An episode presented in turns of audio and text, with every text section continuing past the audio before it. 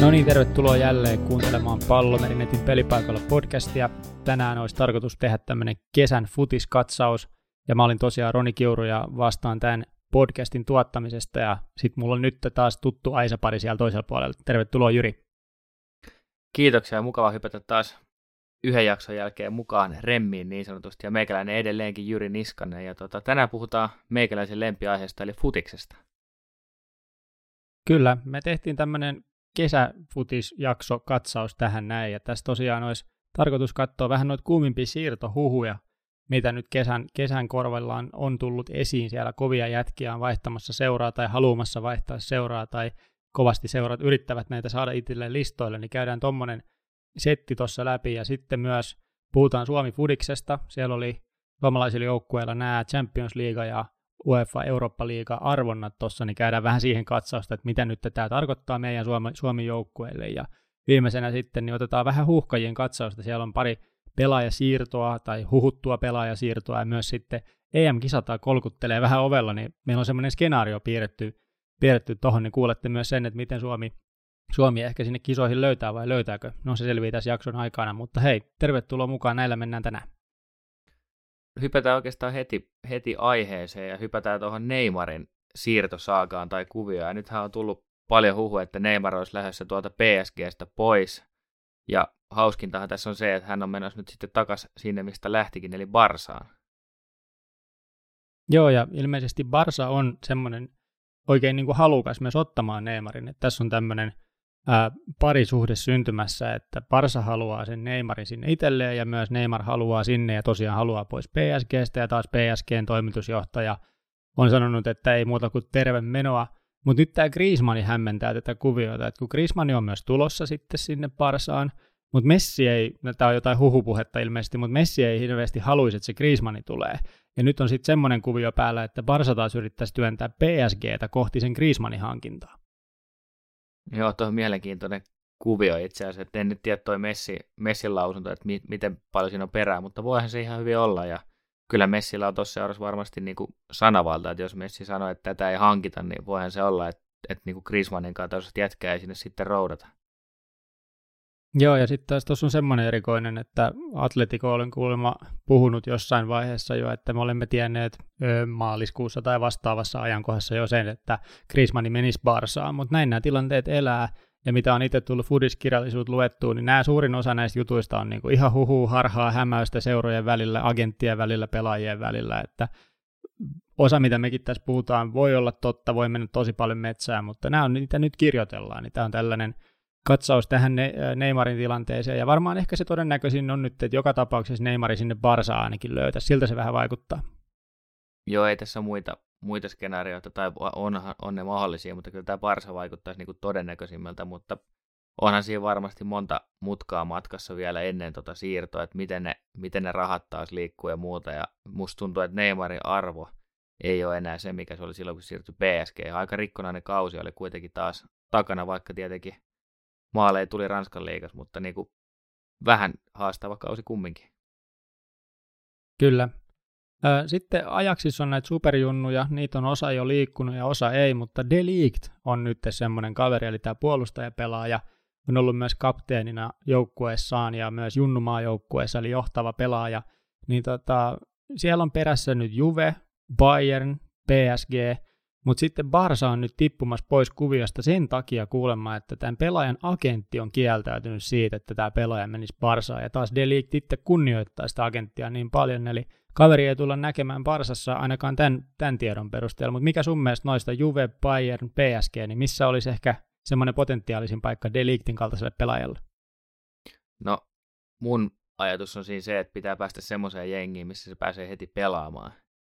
PSG:ssä on varmaan tarjottu isoin liksa, ja jossain lukikin jo, että siitä on mahdoton kieltäytyä tuollaisesta tarjouksesta, mutta sitten Juven takalinjoillahan on Bonucci, mutta sitten siellä alkaa Chiellini vähän vanhentua, niin olisiko siellä sitten saumaa De Ligtille, ja miksei Bayernissakin toisen topparin paikka voisi olla auki siellä nyt, kun siellä on tulossa varmasti siirtoa sielläkin, niin kyllä mä ehkä lähtisin siitä, että Juve tai Bayern voisi olla hyvä vaihtoehto. De Ligti on toki oltu viemässä jo Valioliigaankin, muun muassa Manu Liverpooli oli jossain vaiheessa huhuissa mukana, mutta ainakin Manu oli nyt kokonaan poissuljettu osittain tuon agentinkin takia, mutta tämä on kyllä mielenkiintoinen setti nähdä, mihin tämä De Ligt lopulta päätyy. Kyllä, ja siis siinä on kuitenkin ehkä lupaavimpia, ellei lupaavin oman pelipaikkansa tulevaisuuden tähtipelaaja, ja ehkä on jo sitä, niin varmasti kiinnostaa montakin seuraa, mutta jännä nähdä tosiaan mihin päätyy, mutta siinä hei De Ligtin tilanne. Sitten Real Madrid näin niin kuin joukkueena nostetaan tähän, että sieltä on tullut tämmöinen poistomyynti-ilmoitus kautta, huhu kautta vastaava, ja siellä on tämmöisiä aika kovia nimiä, siellä oli muutama muukin mukana, mutta me nostettiin tähän Gareth Bale, James Rodriguez ja Marco Asensio, niin mites toi Bale? Se on aika kova nimi kuitenkin ainakin mun korvaan, niin mihin Bale voisi mennä? Balehan on se on vähän jäänyt nyt viime kausina. Tietenkin Ronaldon varjo ja muiden tähtipelaajan varjo. Baleilla on ollut paljon loukkaantumisia, se on osittain vaikeuttanut hommaa. On tehnyt Realissa paljon tärkeitä maaleja, mutta silti se panien arvostus ja tommonen ei mun mielestä ole ihan... Ei se ole vaan saanut sitä arvostusta, mitä se ehkä ansaitsee tai ei ansaitse, mutta Baleista ei varmasti saa samaa summaa, millä se siirtyi tuonne Realiin, että se nyt tässä on ainakin lähtökohta. Joo, ja mä jostain luin Balein osalta semmoista, että jopa tämmöistä lainasopimusta oli ollut jossain puheissa, niin se oli taas agentin toimesta tai vastaavan tahon toimesta tyrmätty ihan täysin, että Bale ei kyllä ainakaan lainalle mihinkään menisi. Mutta mä näkisin kyllä, että kyllä Bale on edelleen, niin kun, siinä on tosi paljon potentiaalia, että se ei välttämättä ole nyt niin sen arvoinen, mitä se joskus oli silloin, kun siirtyi Realiin, mutta mä näen itse vielä siinä kuitenkin aika paljon potentiaalia. Tuossa voi olla tommonen niin kuin monen seuran aika tarkkaan harkittava, että mitä me tehtäisiin, kun toi Bale olisi tuossa tarjolla. No on se kova jätkä pelaamaan, mutta itsellä vähän toi loukkaantumishistoria siinä hiertää, ja sitten, että miten paljon sitten ollaan valmiit maksamaan, että ei se ilmanen jätkä, ja varmaan palkkakin on aika kova, mutta olisiko kova veto, jos se menisi tuonne Spurssiin ja takaisin laitapakiksi, mistä se aikoinaan lähti. Joo, ja sieltä Spurssistahan ne voisi sitten, tässä oli tämmöinen juttu huhuna, että Christian Eriksen ja havittelisi taas Real Madrid itselleen, että siinä voisi jonkin sortin tämmöistä vaihtokauppamaista toimintaa harrastaa. Toki tässä Eriksenin kohdalla on taas sitten puhuttu sitä, että Ceballos-niminen pelaaja lähti sitten vaihossa takaisin, mutta saas nähdä. Christian Eriksen on kuitenkin mun mielestä ollut Spursilla aika todella tärkeä kaveri, niin saa nähdä millaisella niin kuin hinnalla se sieltä liikkuu.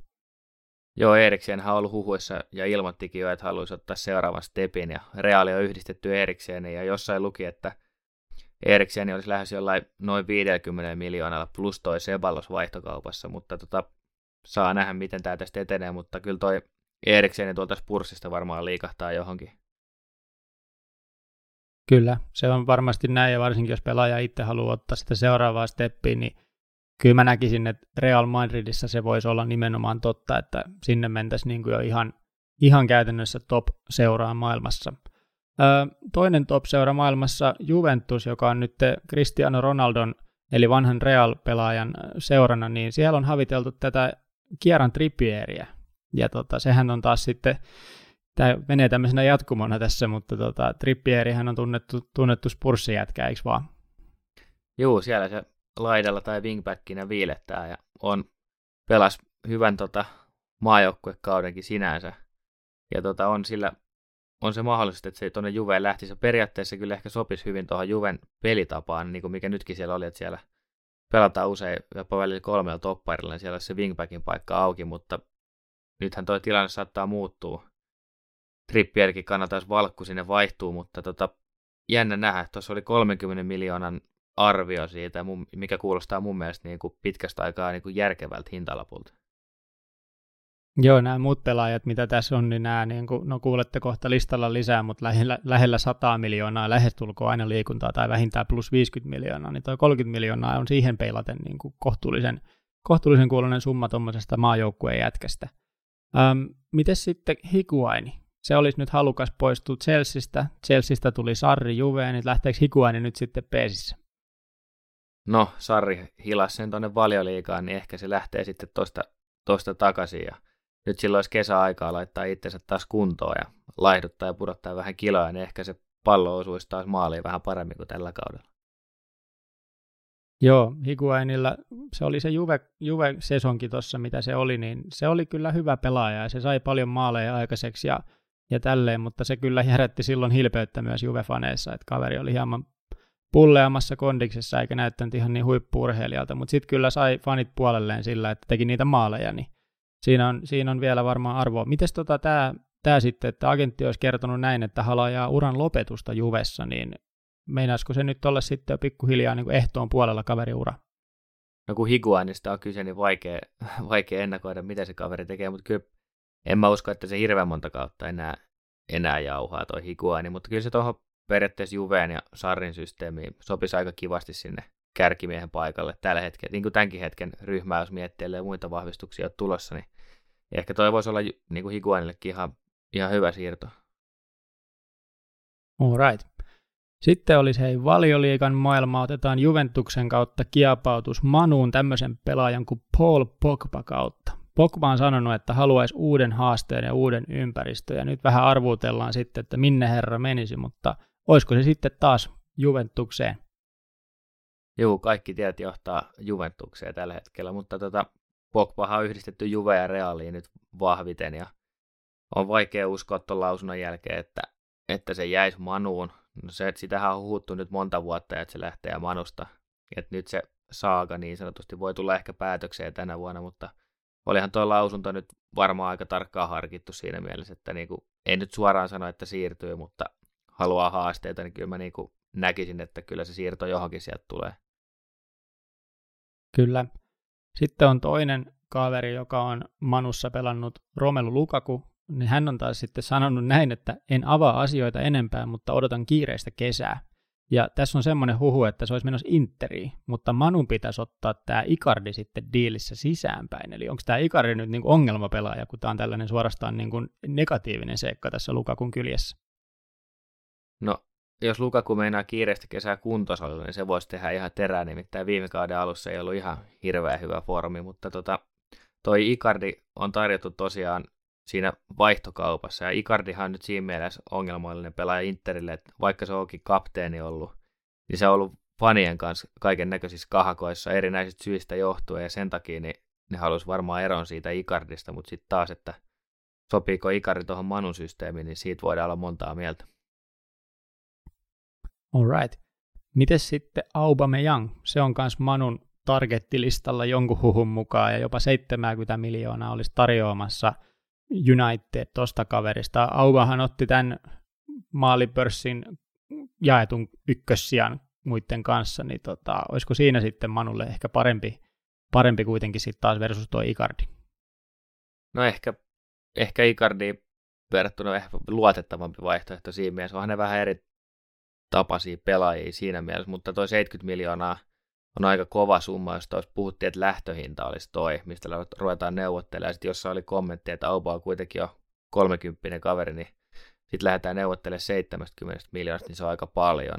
Ja sittenhän toi Auba on nyt ihan erityyppinen pelaaja kuin esimerkiksi Lukaku. Että tuossa nyt varmaan painaa aika paljon se, että minkälaisen kärkimiehen Sulshäri sinne meinaa hommata. Kyllä. Sitten Harry Maguire on myös täällä, tämä Manullista vähän pidemmin, täällä oli hyviä nimiä, niin käydään näitä vähän enemmän läpi, niin tässä on semmoinen tilanne, että City ja Manu on miehen perässä näiden huhujen mukaan, ja Leicesterillä on semmoinen rapiat 80 niin miljoonissa toi pyynti kaverista, ja Manu olisi niin 40 miljoonan niin tarjouksen kanssa liikenteessä, niin pikkasen kaukana ovat vielä toisestaan, mutta onko Maguire 80 miljoonaa arvoinen pelaaja? No ei, kyllä vähän. Pyyntö kuulostaa kyllä aika hurjalta, mutta ehkä se totuus on jotain tuolta väliltä. Tai niin mä sanoisin, että en mä ehkä 80 miljoonaa Maguiresta maksaisi, vaikka onkin pelannut hyvin tuolla Leicesterissä ja maajoukkueessakin. Niin ehkä se olisi Manun näköinen jätkä tietyllä tapaa. Että kyllä ne varmaan tuosta tiukalla paikan tulee ehkä vähän voisi hintaa nostaa, mutta kyllä se 50 miljoonaa alkaa olla jo aika kipurajalla mun mielestä tuosta Maguiresta. Kyllä. Sitten olisi vielä Wan-Bissaka. Tässä on nyt niin kuin ilmeisesti soutaa huopaa tyyppistä, tarjotaan, ei tarjota, tarjotaan uudestaan, ei tarjota. Nyt ollaan kolmannen kerran tarjoamassa ja nyt hintalappua sovitellaan tuonne 40-45 miljoonan tuntumaan. Niin miltä kuulostaa sun korvaan Wan-Bissaka tuommoisella summalla, Manu? No, tämä on kyllä ihan käsittämätön show mun mielestä. Okei, Wan-Bissaka on ihan niin kuin lupaava jätkä palasessa, pelasi hyvän kauden, mutta sitten jos sä vertaat tän hetken taso, vaikka Trippieri, joka on lähes 30 miljoonalla niin kuin muualla, ja nyt täällä ohjataan 50 miljoonaa kohta Wan-Bissakasta, niin ei toi kyllä oikein niin kuin kuulosta mun korviin kovin järkevältä vaihtoehdolta ainakaan tällä hetkellä. Okei. Sitten olisi Manchesterin toinen joukkue, eli City. Cityllä on tässä, sanotaan, 2-3 jätkää targettina, mutta Koulibalysta on aikamoinen 90 miljoonan targettisumma heitetty pöydälle, niin onko tossa niinku järkeä? Onko toi noin kova pelaaja, että siitä voi maksaa noin paljon? Koulibalyhan on ollut useamman kauden ajan jo niinku Euroopan huipputoppareita tuolla Napolissa, ja moni jengi on havitellut sitä. Liverpool on ollut mukana, niin City on ollut ja moni muukin jengi, mutta Napoli ei todennäköisesti sitä halvemmalla myy, eli se on tuo 90, millä se lähtee, jos joku sen maksaa, niin saa nähdä, mutta en mä tiedä, olisiko Koulibaly sitten Cityn jätkä, niin onhan siellä niitä toppareita nytkin ihan jonoksi asti, et en tiedä, olisiko se Koulibalylle välttämättä niinku kauhean hyvä siirto. Toki se sielläkin varmaan pääsisi pelaamaan, mutta vähän ehkä epäilyttäisi toi Koulibaly City-akseli. Okei. Sitten on toinen kaveri Rodri, ja siinä olisi tämmöinen 60 miljoonan ulososto sopimuksessa oleva klausuuli, että ton verran on pakko maksaa, jos meinaa kaveri hankkiin, niin olisiko siinä Citylle järkevä pelaaja hankkia sitten tuommoisella summalla? No tämä voisi tavallaan olla itse asiassa aika täsmähankinta Guardiolalle, kun aloin miettiä tätä, niin nuori kaveri ja pelasi hyvin tuossa Tikon keskikentällä, on vähän niin kuin enemmän puolustavamma roolin jätkä tai box-to-box pelaaja, miten nyt otetaankaan, niin nythän Cityllä ei ole siinä käytännössä, kun Fernandinho on niin kuin tällä hetkellä niin kuin puhtaasti semmoinen puolustava jätkä, niin tämä olisi kyllä ihan täsmähankinta, joskin se on aika kallis täsmähankinta tämäkin. Kyllä. Mites sitten oli vielä tämmöinen kaveri kuin Joao Cancelo siellä Cityn tämmöisellä target-listalla tai huhulistalla, niin mites tommoinen kaveri sopisi sitten Cityin? Olisiko parempi näitä kahta ekaa tavoitella vai mentäisikö sitten kuitenkin tuonne Cancelon suuntaan? No toi Cancelohan sopisi sitten taas Guardiolan systeemeihin aika kivasti, nouseva pakki, tykkää hyökätä ja hyvä jalalla ja muuta, niin tämä sopisi taas Guardiolan ajattelumalle aika hyvinkin, mutta ehkä noin kaksi alintajätkää, toi Rodri ja toi Cancelo lähtisi tuolla 90 miljoonalla, niin kuin saisi kaksi jätkää tuolla rahalla ennen Koulibalyä, mutta en tiedä, saa nähdä toteutuuko näistä kolmesta yhtään mikään. Kyllä. Sitten on vielä, otetaan La Ligasta, niin käytiin tuolla jo vähän Barsan kuvioita ja Realin kuvioita läpi, mutta Atletico Madrid ansaitsee myös tulla nostetuksi tässä lähetyksessä, ja heillä on tämmöinen Joao Felix, miten lausutaankaan, niin Benficasta tavoittelevat, ja kaverista oltaisiin peräti 120 miljoonaa maksamassa. Nyt on niin pohjat tähän jaksoon, niin onko tämä tämän arvoinen kaveri? No on vaikea sanoa, onko minkä arvoinen, mutta huippulupaus ja kesän kuumin siirtokohde ehkä niin kuin Neymareiden ja näiden lisäksi. Että tässähän on myös ollut muitakin on ollut Cityä ja on ollut kaikkia jengejä, mutta saa nähdä mihin Felix päätyy, mutta eiköhän sieltä Benficasta kuitenkin lähde, ja siirtosumma tulee olemaan niin kuin käsittämättömän hurja.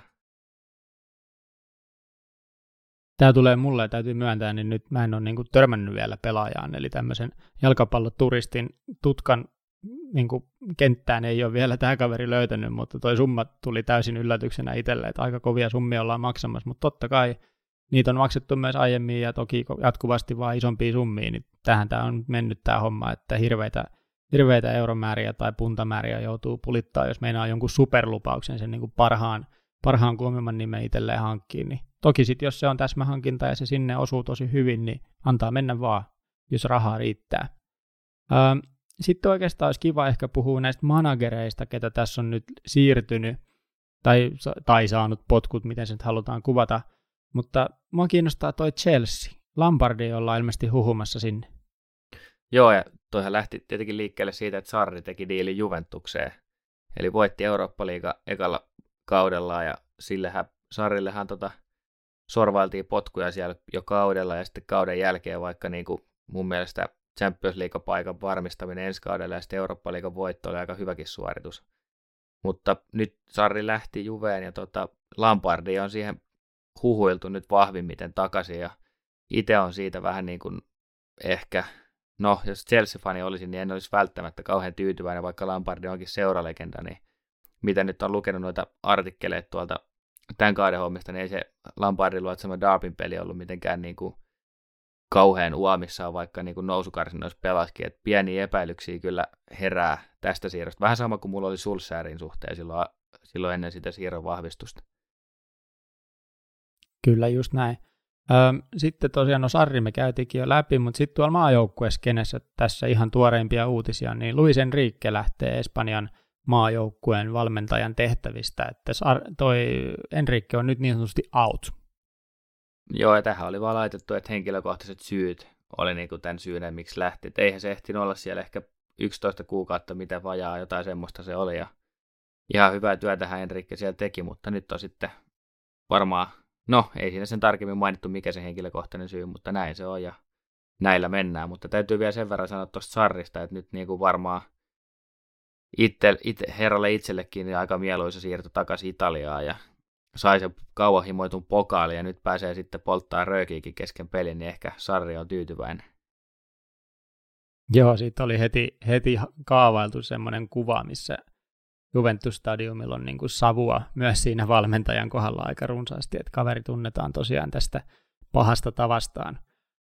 Katsotaan sitten vielä muutama tämmöinen jo siirtynyt, joka me tiedetään varmasti toteutuneeksi, niin itse Juve-miehenä totta kai haluan aloittaa Aaron Ramseystä, eli tulee sinne Arsenaalista, ja ainakin mun fiilikset oli heti tosi positiiviset, että saatiin hyvä pelaaja sitten joukkueeseen. Joo, diilihän lyötiin tuossa lukkoon ja tosiaan vapaalla siirrolla Juve sai Ramsey, että en tiedä mitä Arsenal teki väärin, ettei se siellä jatkanut, mutta kyllähän toi ihan hyvä pelaaja, jos vaan pysyy poissa loukkaantumislistoilta, niin kyllähän Ramsey on ihan hyvä vahvistus Juvelle, varsinkin free transferilla, mutta palkkahan oli aika kova, en muista ulkoa, mutta kovalla liksalla se sinne tuli. Joo, se jäi mullekin mieleen, että ihan liksaa joutuu maksamaan kaverille. Sitten varmaan niin kuin nyt vahvistetuista se kovin siirto, niin Eden Hazard taas Chelseasta. Tämä hyvin pyörii tässä Juve, Chelsea, Real Madrid, tämmöistä kolmikkoa nämä pelaajat ja valmentajat tässä kulkee. Mutta tosiaan Eden Hazardin Real Madridin siirtosumma siellä 100 miljoonan tuntumassa ja selkeä kuitenkin niin kuin kovin nimi, mitä nyt on tähän asti niin kuin vahvistettu, että on siirtynyt. No on joo, ja sitten kyllä tämäkin siirto oli semmoinen, mikä oli tiedossa kaikille. Sitähän on monta kautta jo jauhettu, että hän haluaa Reaalia, vaikka sitä ei ehkä suoraan ole sanottu, paitsi nyt Eurooppa-liigafinaalin jälkeen sanottiin, mutta tämä oli aika selvää ja hyvä, että Hazard pääsi nyt sinne ja pääsee testailemaan taitojaan siellä, ja Reaalihan on törsennyt tässä jo muutenkin aika paljon rahaa, että siellä on Mendy ja Jovic naarattu myös mukaan ensi kauden jengiin, ja että siellä on tehty jo 3 niin kuin, todella kovaa hankintaa tähän mennessä. Sitten oli vielä yksi mahdollinen hankinta vielä tulossa tuohon lisäksi, niin kyllä Zidane on laittanut rahaa haisemaan. Kyllä, ja sitten samalla tosiaan siellä on se poistomyynti päällä, niin yritetään varmasti paikata sitä kautta sitten myös itselle vähän kassavirtaa myös niin kuin sisäänpäin firmaa. Ja sitten vielä hei, näistä jo siirtyneistä, niin Dortmundi palaa nyt Mats Hummels sitten, eli teki pitkän pätkän tuolla myös maajoukkueessa hommia ja sieltä sitten sai lopettaa, mutta nyt sitten jatkaa tosiaan Dortmundin takalinjoilla. Joo, tämä oli kyllä kova siirto ainakin niin kuin meikäläisen mittakaavasta. Kyllä Hummels on edelleen. Mehän kehuttiin Hummelsia siinä Saksan lähetyksessä, tuli mieleen kun sanoit tuosta, että mehän oltaisiin pidetty Hummelsia vielä maajoukkueessa ehdottomasti mukana. Ja nyt palaa niin sanotusti Dortmundiin, että on kyllä Saksassa kova siirto toi Hummels. Ja sitten täytyy vielä sen verran mainita tuosta Realista, että niiden on oikeastaan pakkokin myydä niitä jätkiä ulos, että niitä täyttyy ne reilun pelin säännöt, mitä nykyään tuossa on, että niiden on niinku pakko saada, juuri kun sanoitkin, että pitää saada rahaakin sisään, niin se liittyy juurikin siihen. Okei, mä en tiennyt, mutta siitä hyvä knoppitieto vielä muillekin haltuun. Mutta hei, siinä olisi ehkä toi siirtokatsaus, jäädään seuraamaan, mitä esimerkiksi Neymarille tapahtuu, liikkuuko Auba, Pogba, Lukaku ja kumppanit, mitä Juve tekee, mitä Chelsea tekee, mitä Real tekee ja näin poispäin. Siellä on isot hulinat nyt päällä ja huhuja sinkoilee suuntaan ja toiseen, mutta tuossa oli ehkä tuommoinen niinku katsaus siitä, että mitä nyt niinku polttavimpia löytyy ja isoimpia nimiä ehkä löytyy. Seuraavaan olisi tarkoitus puhua sitten hei näistä Suomi-joukkueiden UCL ja UEL-arvonnoista. Ja me ajateltiin, että tätä ei välttämättä moni ole silleen tsekannut tarkasti, niin me tsekattiin todella tarkasti, että siellä on oikeastaan se tilanne, että UCL-arvonta kävi suomalaisjoukkue klubin kannalta erittäin hyvin, kun taas sitten UEL, eli nämä Eurooppa-liiga-arvonnat, niin se meni tosi hankalaksi Suomi-joukkueelle. Joo, näin siinä pääsi käymään, ja tosiaan, jos lähdetään tuosta mestarien liigakarsinnoista liikenteeseen, niin klubihan sai ekalla kierroksella vastaan Färsaarten mestari HB Torshavnin. Niin jos tästä ei mennä ekalta kierrokselta jatkoon, niin sitten ei mennä kyllä mistään.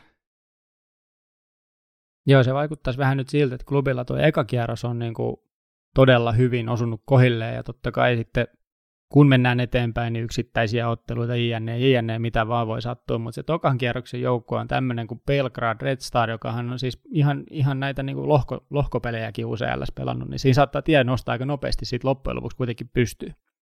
Joo, ja toi Belgradihan tietysti edellyttää sitä, että he hoitaa sen oman ensimmäisen karsintapelin, mikä on kyllä tosiaankin hyvin todennäköistä, ja täytyy vielä mainita, että toi Belgradihan pelasi tuolla samassa lohkossa Napoli ja Liverpoolin kanssa tuossa noin, että ihan siellä kotona oli taisi muuten Liverpoolin muun muassa hävitä siellä tuolla Belgradissa, että ei tämä ihan mikään rupusakki ole.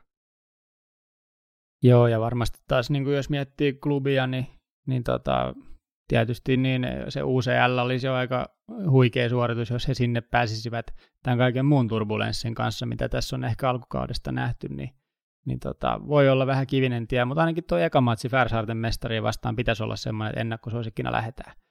Mites sitten nämä UEL-jengit? Täällä on Ropsi, Interi ja Kupsi Suomesta, niin Ropsilla on aika paha, siellä on Aberdeeni vastassa, mutta sitten Interillä taas Brondby, siellä Pukki muistetaan sieltä, ja Kupsilla sitten taas valkovenäläinen Vitebskin vastassa, niin vaikuttaako tämä nyt siltä, että kaikki on niin kuin one and done?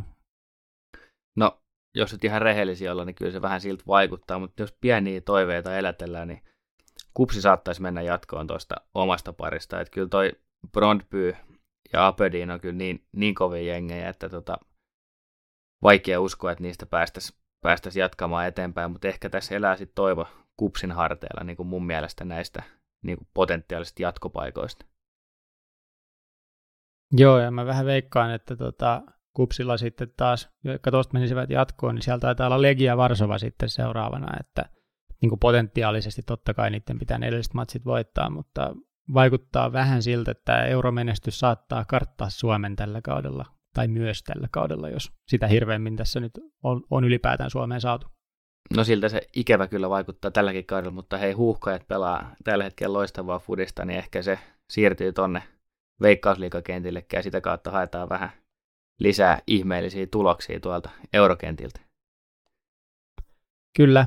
Ja siis tosiaan Huuhkajat meillä vikana topikkina tässä, ja Huuhkajat EM-kisoihin kirjoitettiin tuohon ihan ylös meille, ja se siltä voisi jopa vaikuttaa, että sinne voitaisiin tällä kertaa päästä, mutta otetaan tästä ihan alkuun nämä niin kuin tietynlaiset siirrot ja huuhut, mitä suomalaisista pelaajista, eli meidän maajoukkueen jätkistä on, niin Pyry Soiri on saanut uuden sopimuksen ja päätyi Tanskaan pelaamaan. Joo, Soiri siirtyi tuonne Esbjergiin, ja siellähän on Kauko ja Halsti muun muassa jo kyseisessä joukkueessa mukana, ja siellä on nyt sitten 3 suomalaista. Et ihan hyvä siirto, ja Soiri muistaakseni siirtyi tuolta Itävallasta jostain tonne, eli ihan niin kuin hyvä steppi eteenpäin Soirille. Sitten Serie A:han saadaan Suomi-väriä, kun Jesse Joronen siirtyy Brescian riveihin pelaamaan, ja sitten toki meidän Teemu Pukki, Suomen numero 1, niin kuin maalintekotilastoissa ja hehkutuksen määrässä ja kaikessa, niin siitä voi olla myös, että okei, Valioliiga nyt kutsuu, ja muutenkin sen takia, että Norwich nousi sinne, mutta Benfica on esittänyt kiinnostusta Pukkiin kohtaan. Mitä mieltä sä oot?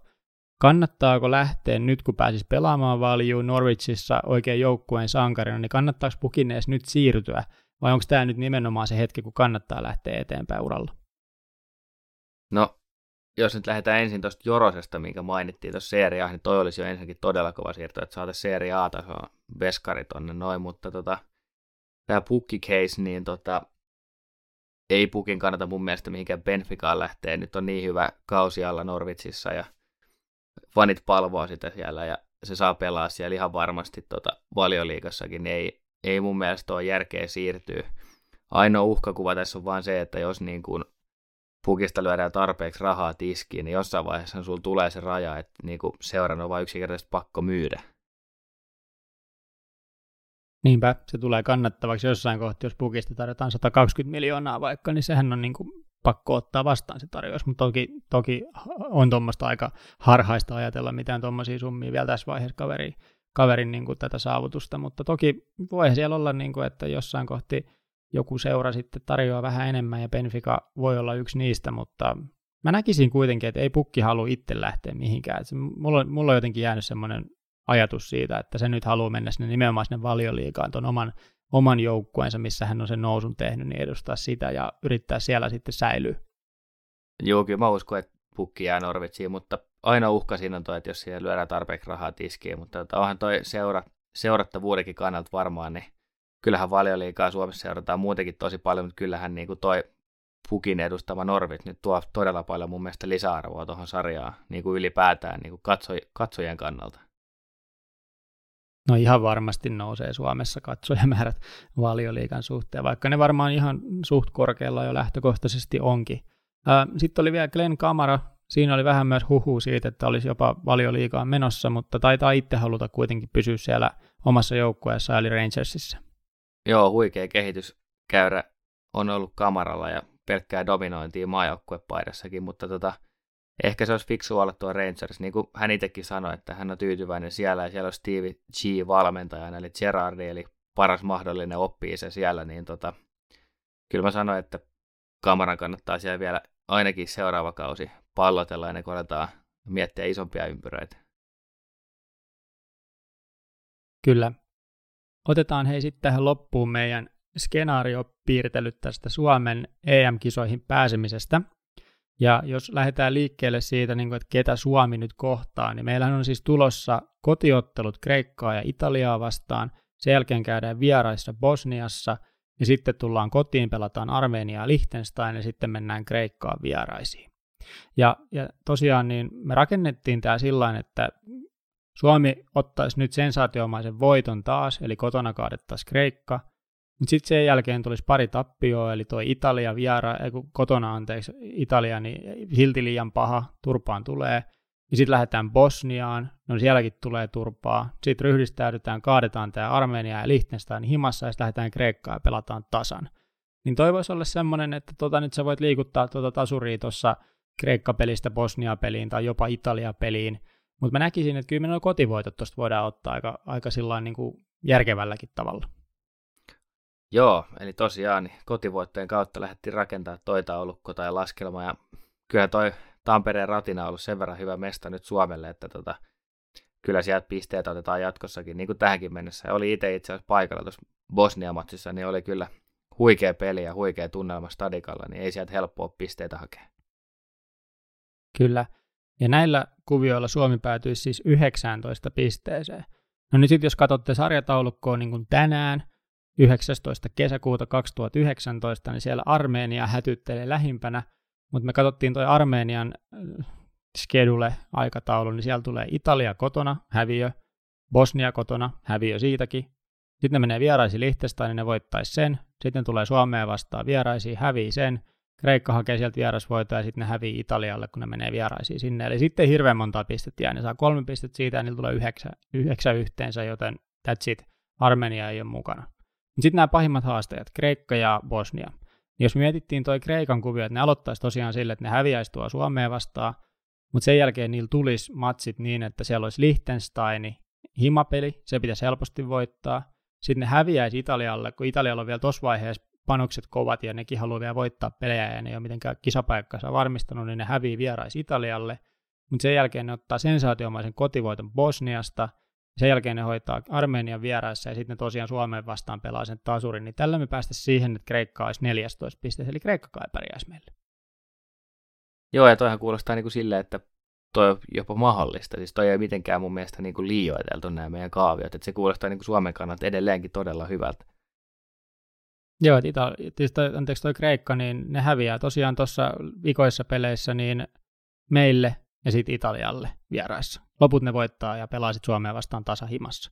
Tai vaikka voittaisivatkin Suomen, niin se nyt on tässä meidän kuviossa aika tärkeää, että Suomi ottaa tuosta tasurin, mutta Suomen tasurihan voi olla myös sitten tuo Bosnian vieraan. Sille ei sinänsä väliä. Mutta jos Kreikka Suomen voittaa, niin se silti riitä tuohon 19, että silloinhan ne nousisi vasta 16 pisteeseen. Ja Suomi tippuisi sitten tuosta alaspäin myös 16 pisteeseen. Et siinä tulisi sitten nämä keskinäisten otteluiden maalimäärät, jotka on oikeastaan tämän meidän skenaarion ytimessä. Et jos mennään taas tuo Bosnian maailma, niin Bosnia lähtisi nyt sitten kovaan lentoon. Niillä on nyt tosiaan tulossa Liechtensteinin himapeli, selvä voitto. Sitten Armenia vierais, selvä voitto. Kotipeli Suomeen vastaan, voitto. Sitten ne häviäisi Kreikalle, se oli tuossa Kreikan kaaviossa toimatsi. Ja sitten ne voittaisi Italian kotona, koska Italialla oli näin panosta. Ja sitten ne voittaisi vielä Liechtensteinin.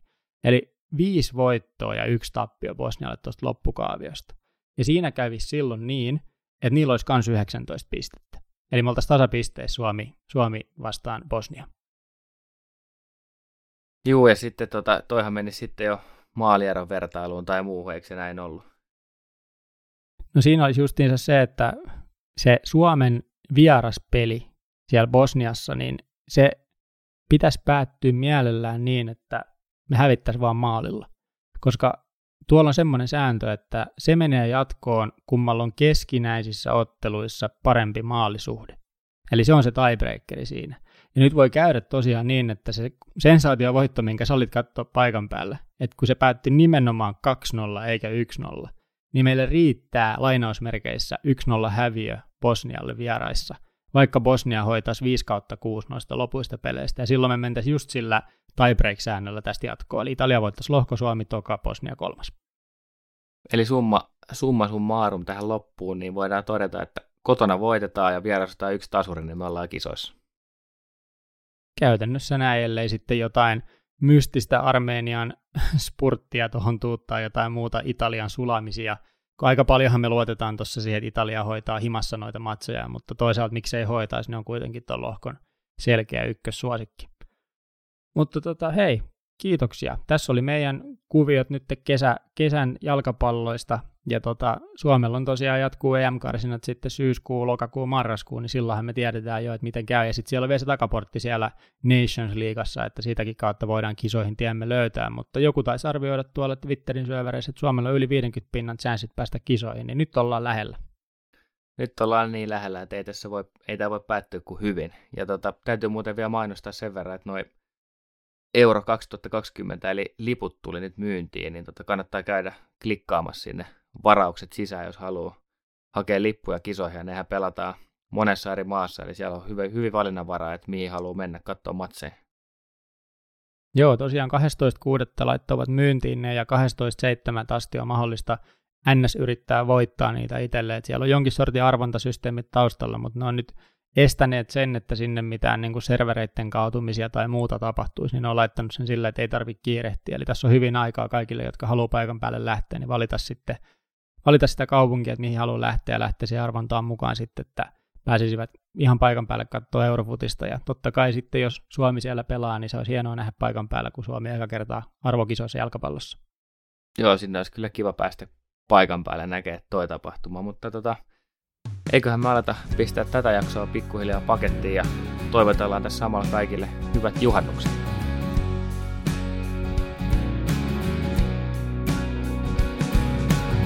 She sat me down and looked into my tired eyes.